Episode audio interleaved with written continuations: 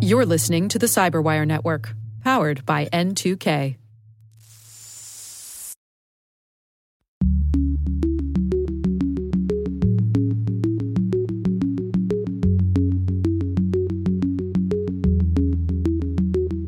There's also a substantial amount of concern, both within Russia and China, of what is being referred to as vaccine nationalism. Hello, everyone, and welcome to Caveat, the CyberWire's Law and Policy podcast. I'm Dave Bittner, and joining me is my co host, Ben Yelin from the University of Maryland Center for Health and Homeland Security. Hello, Ben. Hello, Dave. On this week's show, I have a story about police foundations buying hacking tools for local law enforcement. Ben describes a judge's reaction to the Trump administration's attempt to ban the TikTok app.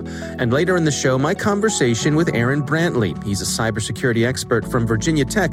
We're going to be discussing cyber criminals putting the U.S. COVID 19 research efforts at risk.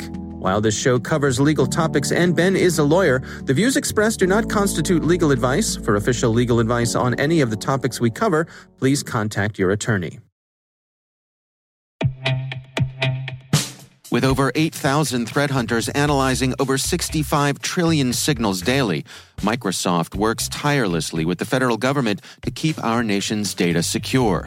This 30 year plus partnership is driving mission innovation that is secure by design.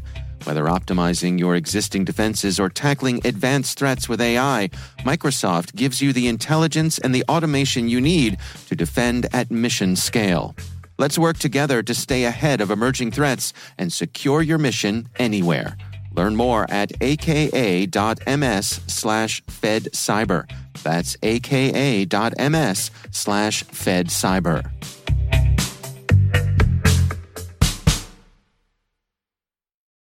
All right, Ben, before we get to our stories, we had some nice follow up here. We got a kind note from a gentleman. Uh, I'm going to leave his name out of it as we do, but he says, uh, Hello, Dave.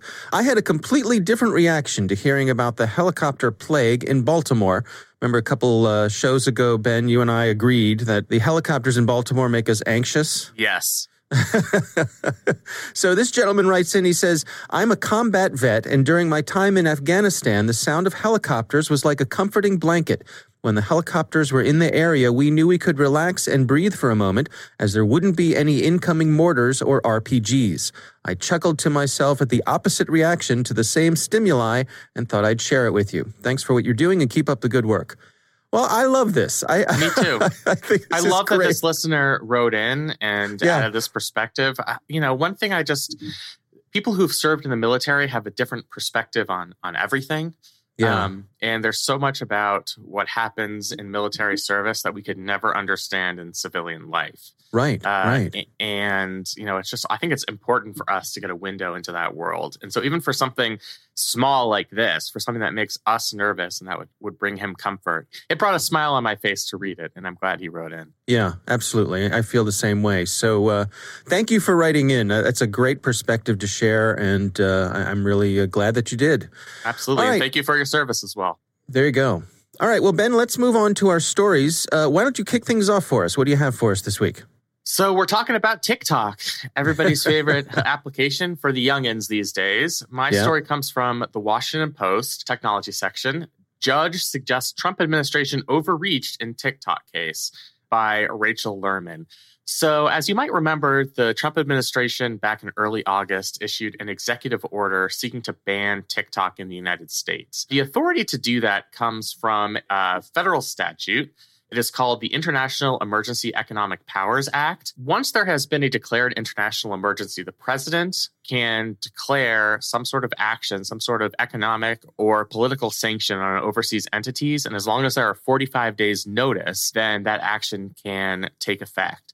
So there Hmm. was a declared emergency back in 2019 as it related to insecure communications from overseas adversaries like China. So this executive order was set to go into effect over the past couple of weeks, and TikTok has been granted a temporary reprieve because the judge here issued a preliminary injunction, meaning the judge is at least willing to hear the merits of TikTok's lawsuit against the federal government. And their hmm. lawsuit contains a lot of elements. There are two that I think are worthy of focusing on. One is that there's an exception in the International Emergency Economic Powers Act that the president cannot ban personal communications. And even though that might not be the main use of the TikTok application, it certainly is a use. People are sending pictures, other personal messages. And it seems like under the clear language of the act, that would be an exception where the president would not be able to take that action. And what the judge here said is that's enough of a question that it merits further consideration in the future judicial hearing. Then there's the the First Amendment aspect of this. I mean, I think this is closely tied to the statutory issue. This is going to be a major inhibition on First Amendment speech. This is an extremely popular application. It's a way people communicate both domestically and internationally. So, putting any type of restriction on this application is going to have a profound effect on free speech rights that might be justified if we're dealing with some sort of international menace and if the security right. interests are sufficient. But, you know, we don't know if the remedy here of the sanction is sufficiently tailored to protect First Amendment rights. Hmm. The judge didn't touch on that in this narrow opinion that he issued this weekend. But I think, you know, now that he's issued this preliminary injunction, we're going to go further into the judicial process. I think that's going to be a key issue as well. There are other sort of tertiary factors at play here. There are due process arguments. You know, did TikTok have enough of an opportunity to challenge this case within this 45 day time frame? There are other potential statutory and, and constitutional issues, but those were certainly the two issues that caught my eye. So this is the judge saying, uh, not necessarily saying I agree, but saying that I think this is worth a conversation. Yeah, so a preliminary injunction means that the judge has enough evidence that the moving party could potentially win on the merits.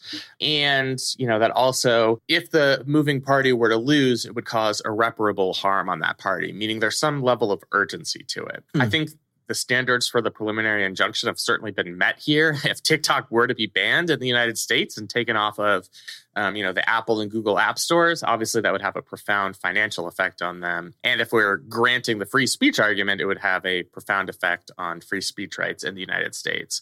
But yes, this is not a final decision on the merits of the case. This is going to go to further proceedings.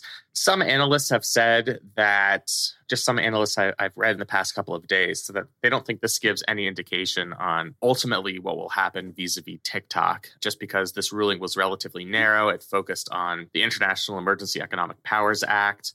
So it's you know it's possible that when this is heard in this court, which is in the District of Columbia, and other federal courts, uh, that when, when they do reach the merits of the case, they'll come to a different conclusion. But it's sort of a judge standing on, on a hill holding up the stop sign as the Trump train, uh, so to speak, hmm. moves towards banning this application in the United States. The upshot of all, all of this, I know I use the word upshot too much. It's one of my favorite words. the result of all of this is you can still download TikTok in your app store and you can still use it. Uh, and that's because of this preliminary injunction that was released this past weekend.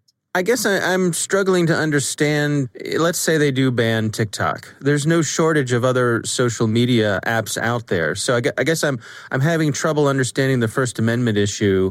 These apps pop up, you know, like a game of whack a mole, right? And there's, in other words, there's there's no shortage of ways for people to communicate with each other online. Yeah, so there are a couple of points there. First, there's a separate First Amendment issue related to code. So, code is considered First Amendment protected expression. Companies run the code. So, when you're forbidding a company from using the code that is produced, that is a content based restriction of speech. Hmm. And courts look very disfavorably uh, upon that. Hmm. In terms of the suppression of speech generally, I think you're right. There are a lot of alternative applications and you know you could consider this more of a time place and manner restriction instead of a content based restriction. In other words they would just be banning the entire application. They wouldn't be banning a certain type of speech. Hmm. you know the problem is if you think about an, an analog to this in the non-digital world let's say rallies were frequently held in one widely visible town square. This is where you know people held major political rallies political protests if you banned protests in that square, yes, there would be different areas uh, for you to express your political opinions, your First Amendment rights, but it would diminish your voice in a sense, just because that was the one area where people were going to be voicing their political opinions and political protests. Hmm. And so that's kind of analogous to what's happening here because it is such a popular application and people are using it for personal communications. I think judges are putting a more watchful eye on the free speech implications. Again, that was not uh, an aspect of this particular ruling, but it's certainly going to be at issue in the case, largely because of the prevalence of the app. We were talking about a messaging app that nobody used. That consideration might be different. But we're hmm. talking about one of the most popular applications in the world. And so I think that will weigh heavily in these cases. All right. Interesting story. My story this week, uh, once again, from Joseph Cox over at Motherboard. Welcome back to the Joseph Cox Show. we really do need to send him a fruit basket or something. Yeah. Ask him what he wants for Christmas this year. That's right. We'll send him an Xbox. so the article is titled A Police Charity Bought an iPhone Hacking Tool and Gave It to Cops. This fascinates me here, Ben. This is something you and I have, have talked about. This notion, I don't know, these sort of end arounds. Let me describe the story here. So, uh, in San Diego, there's a San Diego Police Foundation, which is uh, an organization that they get donations from individuals, they get do- donations from corporations, and sometimes they get big donations from corporations. And that's to help the police with a variety of things. Now, I don't know about you, but I guess the first thing I would think of uh, in my mind would be a police foundation would be there to help police with maybe expenses if a police officer got hurt on the job, or maybe if a police officer lost his or her life on the job, that maybe the foundation would be there to help support the family. Sure. Uh, get someone back on their feet, that sort of thing. And I suspect that that's probably something that this foundation does. Absolutely. But in addition to that, this story is about uh, this particular foundation. They bought the San Diego Police Department uh, a GrayKey, which is a device that hacks into iPhones. It unlocks iPhones, a device we've discussed here before. This is an expensive device, not only expensive to buy, but expensive to maintain. It's about $15,000 to purchase the device, and I believe it costs the same per year to keep it up and running.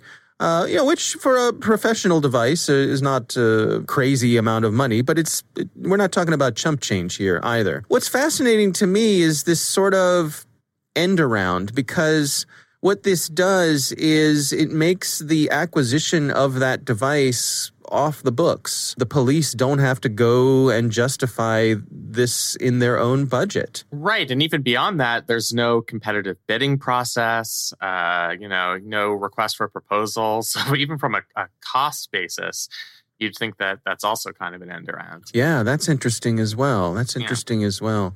What is your take on this? I guess before we get to that, uh, there are some civil rights organizations that are taking issue with this. So they're saying this is not an appropriate way for police departments to gather up the tools that they use. What's your take here, Ben? So there are a couple of I, you know, I think potential big issues here. The one that's highlighted in this story, and I think is extremely worthwhile to discuss, is that these private foundations are funded frequently by large corporations. These seem like inconspicuous charitable donations. But when you start to see a story like this, I think that's going to put a lot of skepticism on corporations that are deciding to donate to these types of funds. Hmm. I'm sure Target, for example, and they're one of the companies mentioned in the story, didn't think it would be bad public relations to donate to a police foundation. It's they probably thought that money was going to be used for uh, one of the purposes that you mentioned. Now, you know, after this story and others like it, there's going to be skepticism on mm-hmm. what exactly these foundations do and what specifically they're going to be paying for. And the corporations who are funding these organizations are going to have to be accountable for those decisions. It can be an effective political tactic to put pressure on companies who finance organizations like this mm-hmm. because people do vote with their dollars. And if enough people are skeptical of a company's decision to donate to a fund like this, that can have an effect on their bottom line. People might might decide to stop shop at a different store besides Target, and they're going to be mm-hmm. concerned about that, especially as we're in a period where there is skepticism towards you know police power and the use of these pervasive surveillance techniques. So I think that's a, a very important aspect of it. I know I always talk about democratic accountability on the on this podcast it always concerns me when you find out about something like this uh, on Motherboard. We love Motherboard, it's a, it's a great resource, but it's a journalistic outfit that um, has to do a lot of sleuthing and deep reporting to uncover some of these things that we just mm-hmm. would not have found out about, uh, particularly in an era where local news is so incredibly weak and they don't have the same investigative power that they used to. So that's another thing that that's stuck out at me about this story. Yeah, and I think it's it's worth mentioning. I mean, the story points out that, for example, uh, back in 2006, uh, Qualcomm, who's a maker of uh, of chips and electronics and those sorts of things, they gave the police foundation a million dollar donation, and it was used for it says here improving communications, GPS location, and broadband services for the department. I, that seems legit to me, but but I guess part of it is a process issue. If the police department says, "Boy, we could really use some equipment here to help us do our job," and the foundation is a way for them to make that happen, and it's all done out in the open, and you know the request is made it's a reasonable request. This is a way to have that happen, to have it happen more quickly than what happened through the regular budgeting process. I guess I can understand it. Absolutely. And I, I think we've talked about on this podcast many times that you can never delegitimize the need of law enforcement, particularly as we're seeing an uptake of violent crime in cities. I mean, they want all of the tools they can possibly get their hands on to uh, increase their conviction rate, to make sure they're prosecuting violent criminals.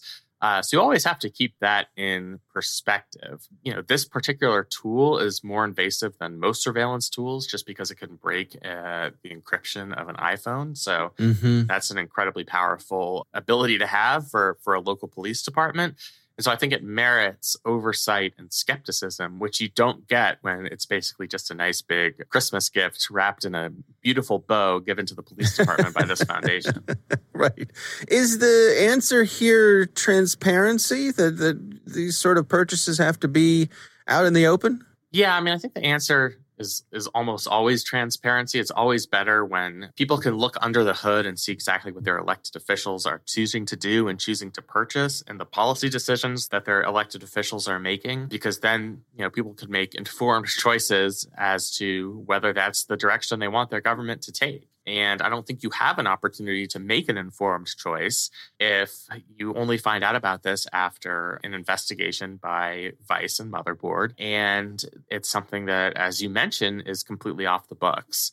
So, yeah, I mean, I think it's always better to be transparent in these situations especially you know if you're going to get to a point where you have to justify the use of this technology it's much easier to justify it if the public's been made aware of it there's been some level of public debate, uh, if it's part of the standard procurement practices and, and mm-hmm. other government practices that take place at the local level, rather than you know having this uncovered in a news story, which I think yeah. rubs people the wrong way for good reason. Yeah, and it's different when it's taxpayer money, right? I mean, it's a different type of accountability. Right, exactly. I mean, when it is taxpayer money, you do have your democratic mechanisms in place. If I am a San Diego resident and I don't like how the police department is using my money to purchase grayscale technology, then I can vote out my my local prosecutor or mayor or city council member. It's hard to do that when it's coming from a private foundation and it's something that you wouldn't know about absent good journalism. So, you know, I, I think that's really the moral of the story here. Yeah. All right. Well, those are our stories for this week. Uh, we would love to hear from you. We have a call in number. It's 410 618 3720. You can call and leave a message, and we may answer your question on the show. You can also email us. It's caveat at thecyberwire.com.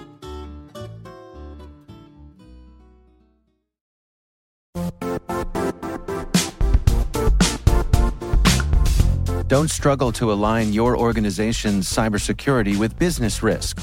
Get the only solution that goes beyond reacting to threats with vulnerability and risk monitoring. You need the next evolution of MDR, and only Critical Start delivers it. Critical Start doesn't just monitor and respond to threats. They put you in control by detecting suspicious activities, quickly responding to contain threats, and identifying your most critical assets and protecting them against vulnerabilities and exposures. With continuous visibility, expert guidance, and measurable risk reduction, Critical Start has redefined what it means to manage cyber risk. Demonstrate provable security maturity to your leadership while positioning your program to achieve the greatest risk reduction per dollar spent. Stop fearing risk and start managing it with Critical Start. Visit criticalstart.com and request a demo today. That's criticalstart.com.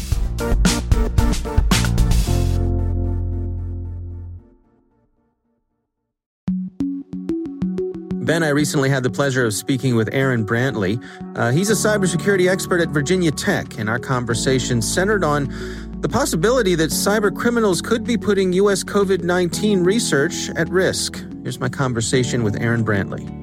Generally, the history of intelligence contests between the United States and formerly the, the Soviet Union has a long and, and tumultuous period of, of development ever since the U.S. and the British engaged in uh, activities to try and undermine the Bolshevik Revolution and supported the whites. Uh, since that time, there's been little love lost and a lot of lacking of trust between the two different nations. And starting as early as soon as Lenin came into power, efforts to engage in substantial amounts of espionage against the United States, the British, and other Western powers or capitalist powers was part and parcel of the Soviet method of, of engaging in international affairs. So hmm. this is nothing new. Uh, it's just being extended to new domains of, of activity. So, where do we find ourselves today? What's the, the, the level of activity that, that you're tracking? There's still a substantial amount of espionage activity emanating from the Russian Federation and the People's Republic of China that are targeting every aspect of US and Western societies. They target businesses, they target governments, they target everything in between. And what we've seen right now of, of particular interest to a lot of people is a targeting of biomedical firms, of technology firms, or other types of firms related to the COVID 19 pandemic. And so these are modern connotations of an, a very old game. Can you sort of uh, lay the groundwork for us? I mean, when, when we're talking about espionage, what are we talking about and what are we not talking about? Well, here, what we're principally talking about is the collection of information through uh, usually covert or clandestine means to inform or provide advantages to the government or businesses within those other countries. And so here we're talking about seeing Russian actors, uh, APT 28 and 29, going after US vaccine development projects. Uh, we've also seen various elements of Chinese uh, intelligence apparatuses going after them as well. Specifically, not necessarily trying to undermine US or British or German or other manufacturing or development, but rather to gain information to try and give themselves a leg up. Kind of, you know, cheating off of your neighbor's homework in, in class, if you will, uh, mm. trying to get a better grade or get the vaccine or get to a more equitable end faster. There's also a substantial amount of concern both within Russia and China of what is being referred to as vaccine nationalism. And this is, in some ways, their method of undermining or countering any potential vaccine nationalism by trying to break in and steal information. Now, in doing this, they can potentially cause cascading vulnerabilities or other types of problems that might slow or undermine US or British or European uh, vaccine efforts, but that isn't necessarily their intent. So, when you say vaccine nationalism, is is that uh, where a, a particular uh, nation would have breakthroughs with vaccines, but would would keep it to themselves, wouldn't share it globally? Right. It's not just about keeping it to themselves, but also perhaps prioritizing the production of vaccines within a particular domestic market, uh, not allowing for trademarked or, or copyrighted vaccine materials outside of distribution channels within their own national markets. Uh, and so this is something that's very common within drug markets as a whole. And what we see quite frequently is, is espionage associated with these.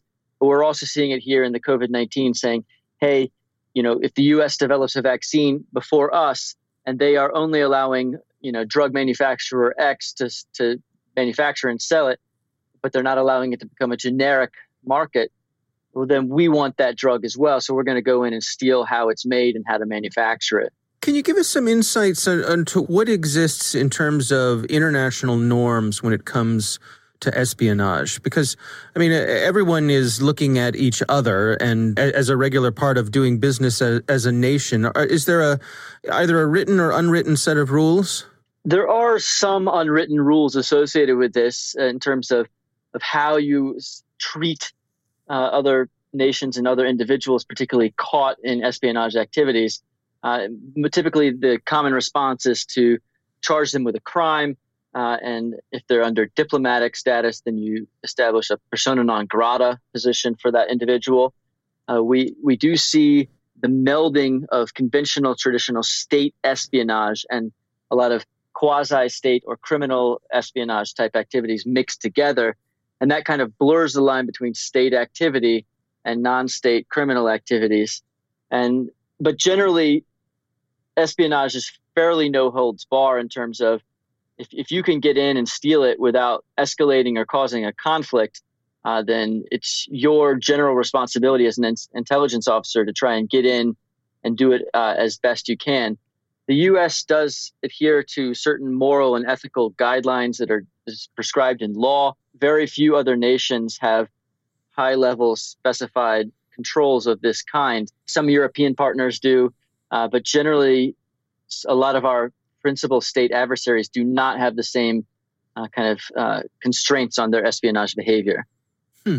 Can you give us a description, sort of contrasting the Russians and the Chinese? Do they come at this challenge with different techniques? They do. I mean, so the, the Russians have traditionally centered it in the in the principal intelligence agencies, the GRU and SVR, and these two agencies work not together. They actually really don't like each other very much, but they they do work in somewhat in tandem to try and create or exploit uh, various opportunities as they arise. The Chinese apparatus is substantially larger and much more diffuse. They have created several different military units across the, the Chinese infrastructure, uh, PLA infrastructure that engage in these types of activities. They've also been very willing to pressure and leverage Chinese nationals abroad, as well as uh, students and academics and others. And this has come out in several uh, FBI reports, et cetera. That doesn't mean that they're always successful, and that doesn't mean that everybody's a spy but that's been, been their modus operandi for, for quite some time. You know, we, we see all these reports uh, talking about disinformation campaigns, particularly coming out of Russia, you know, as we're heading towards our election here. Is that under the umbrella of espionage or is that a, a different effort? So that uh, is is part of part and parcel actually of their espionage apparatus and it has been so since actually since before the Soviet Union. Uh, hmm. They've engaged in what are known as active measures, a variety of different means to undermine or disrupt populations abroad. It is a mechanism by which they try and achieve political outcomes short of engaging in any type of warfare or other type of activity. In conventional Russian and Soviet military thought, this is essentially a politics by other means or engaging in some sort of, of struggle against outside forces.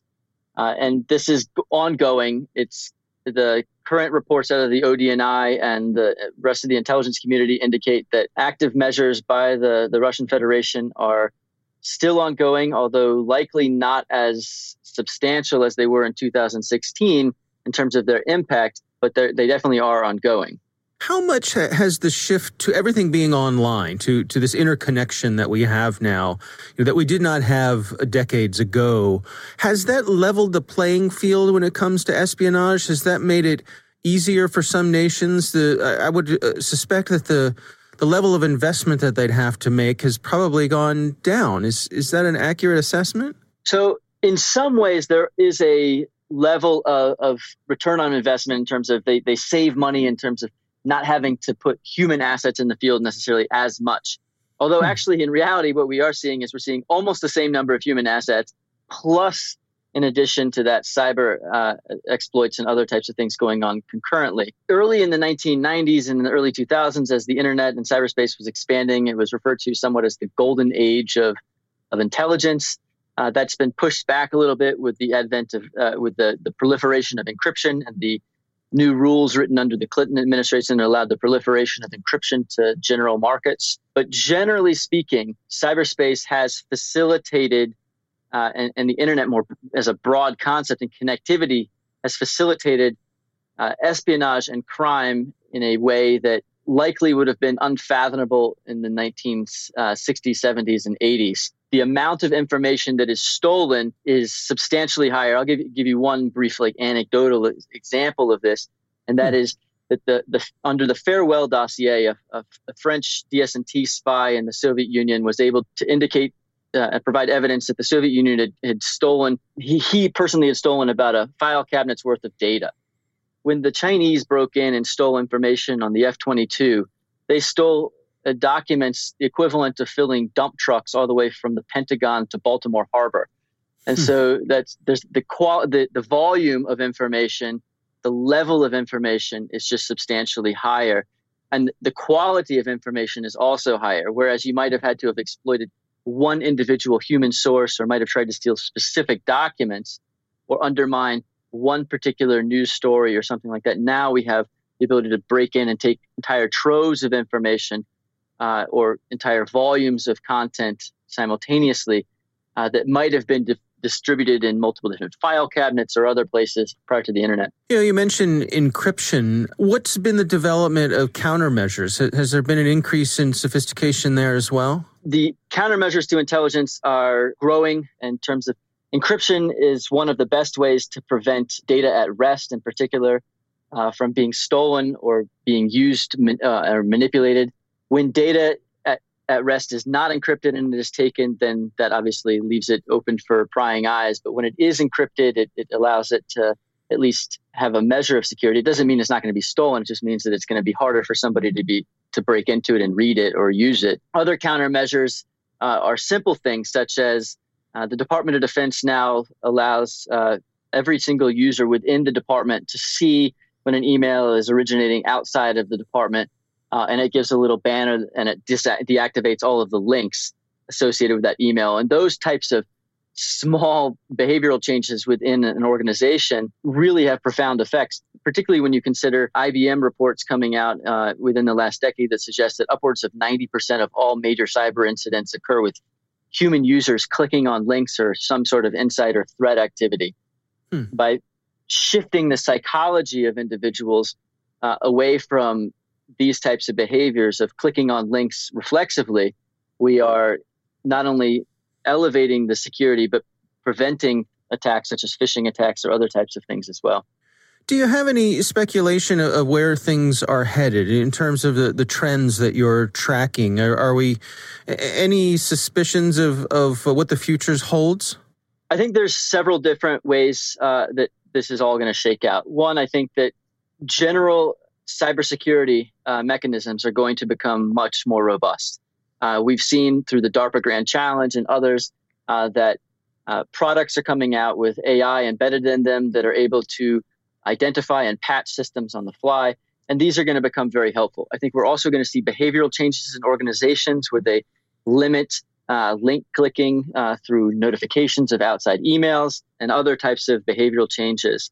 We're also going to see uh, increased prosecution of cases as well. But I think that the, the real challenge is not necessarily national governments or businesses at the larger scale, but rather individuals, human rights activists, and others who simply are unable to compete or participate in these large cybersecurity endeavors.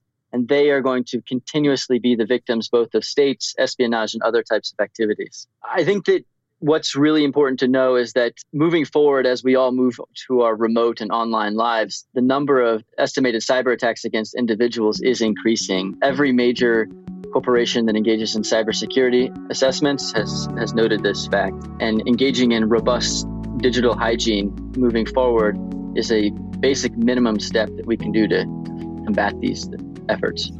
All right, Ben, what do you think? First, I love the history of espionage in the United States. Not often we get a, a, history lesson going back to the Russian Revolution, uh, and I, it's certainly history that I wasn't particularly familiar with. I also thought that not that he was pushing back, but he kind of questioned your premise that this is a cheaper type of warfare, so to speak, that it doesn't require yeah. the amount of resources as conventional warfare. And what he seemed to say is that it actually is very resource intensive and, you know, some of our adversaries have to devote a lot of manpower and money to engage in these espionage tactics.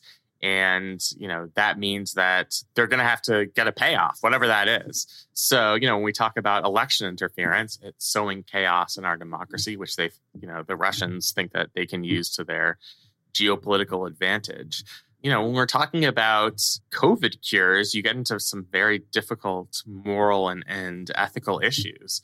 Obviously, we want people to have protected intellectual property rights in their whatever COVID cures, therapeutics, or vaccines that they're developing. But from a foreign adversary's perspective, everybody's trying to solve the same problem here. So I am almost not more sympathetic, but I can at least understand those types of espionage efforts more than some of the others that he talked about historically. I still right. think it's it's morally wrong and a violation of international law, but I just thought that was an interesting aspect of it. Yeah, for sure. All right. Well, our thanks to uh, Aaron Brantly from Virginia Tech for joining us.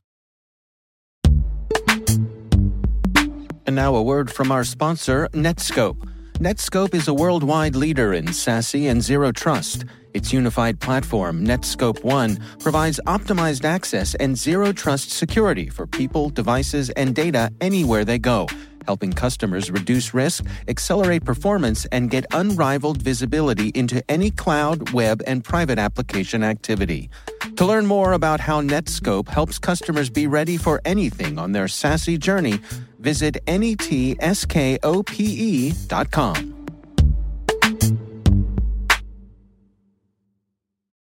That is our show. We want to thank all of you for listening. The Caveat podcast is proudly produced in Maryland at the startup studios of DataTribe, where they're co building the next generation of cybersecurity teams and technologies. Our coordinating producers are Kelsey Bond and Jennifer Eiben. Our executive editor is Peter Kilpe. I'm Dave Bittner. And I'm Ben Yelin. Thanks for listening.